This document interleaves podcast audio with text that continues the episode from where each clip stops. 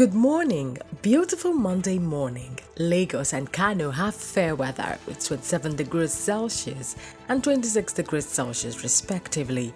Port Harcourt is cloudy with 19 degrees Celsius. This is Niger in 5 and I am Atisi Fortune. Here is today's summary.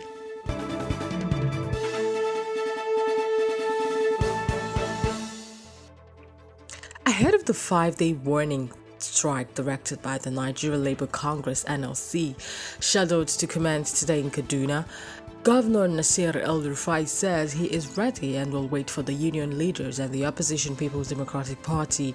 The governor stated this on Sunday via a tweet on his verified Twitter handle.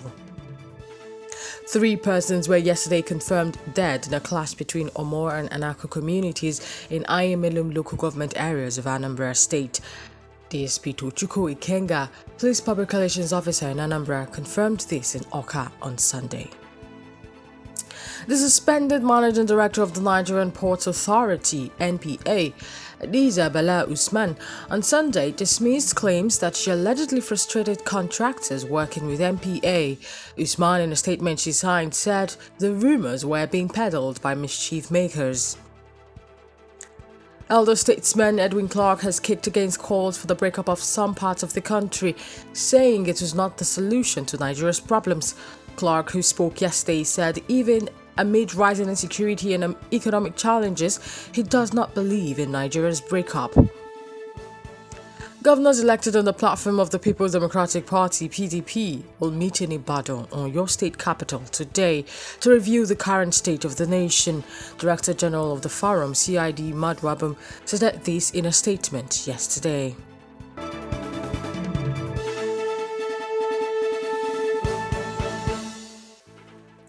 Forum of Southeast All Progressives Congress APC chairman has opted for dialogue as a panacea to solving the current calls for breakup of the country by some aggrieved groups and tribes in the country.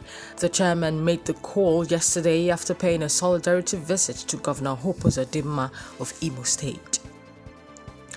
Israeli strikes killed 42 Palestinians in the Gaza Strip on Sunday, the worst daily toll yet in almost a week of deadly clashes as the UN Security Council met amid global alarm at the escalating conflict. UN Secretary General Antonio Guterres had pleaded for an immediate end to the crisis. Human rights lawyer Mr. Femi Falana, SAN, and the Alliance on Surviving COVID 19 and Beyond yesterday said Kaduna State Governor Nasir El Rufai has sacked over 60,000 workers since he took office in May 2015. As Cabinet statement on Sunday called on all NLC affiliates and supporters to join the essential strike. Former Vice President Atiku Abubakar has called on 36 governors to convene a national unity summit to prefer solutions to the challenges facing the country. In a statement he signed yesterday, Atiku urged the governors to apply wisdom in tackling the challenges, admonishing them against looking up to the presidency for a solution.